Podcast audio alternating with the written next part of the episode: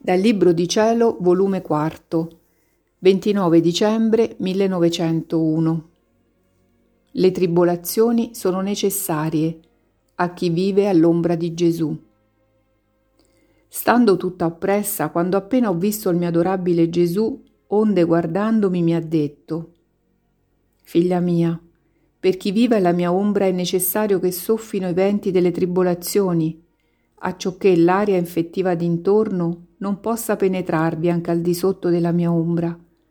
Quindi i continui venti, agitando sempre quest'aria malsana, la tengono sempre lontana e vi fanno spirare un'aria purissima e salubre. Detto ciò è scomparso ed io comprendevo molte cose su di ciò, ma non è necessario spiegarmi, perché credo che è facile comprenderne il significato.